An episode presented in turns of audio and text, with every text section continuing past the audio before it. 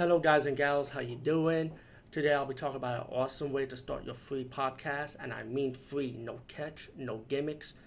It's totally free, easy to edit, easy to record, and easy to promote and monetize your podcast.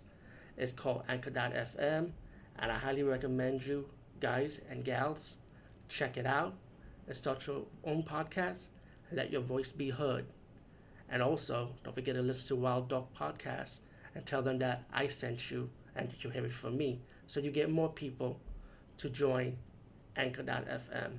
You will not be disappointed because they will also put your podcast in other platforms and then make it very, very much easier for you. Have a great day, everybody.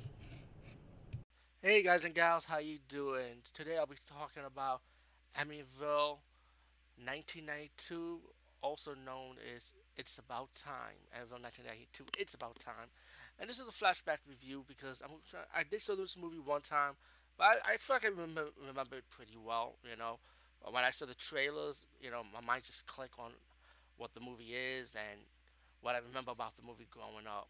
You know, um, Amityville About Time is about this guy, the dad. He brought a clock into his home and his family, you know, slowly this evil clock possessed the family, like the evil around the house, and slowly they start doing evil things without knowing they're doing evil things, pretty much.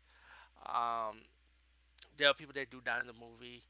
Um, I remember the paranormal elements of the movie was pretty good, especially the ending. I will never forget the ending of the movie. You know how the clock is and how the the clock set things then up.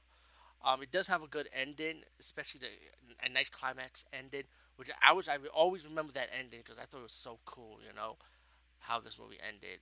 Um, I I know I enjoy, find myself enjoying the movie, but actually at, at, the same time, is it one of the greatest Amityville horror movies of all time from the spin-offs?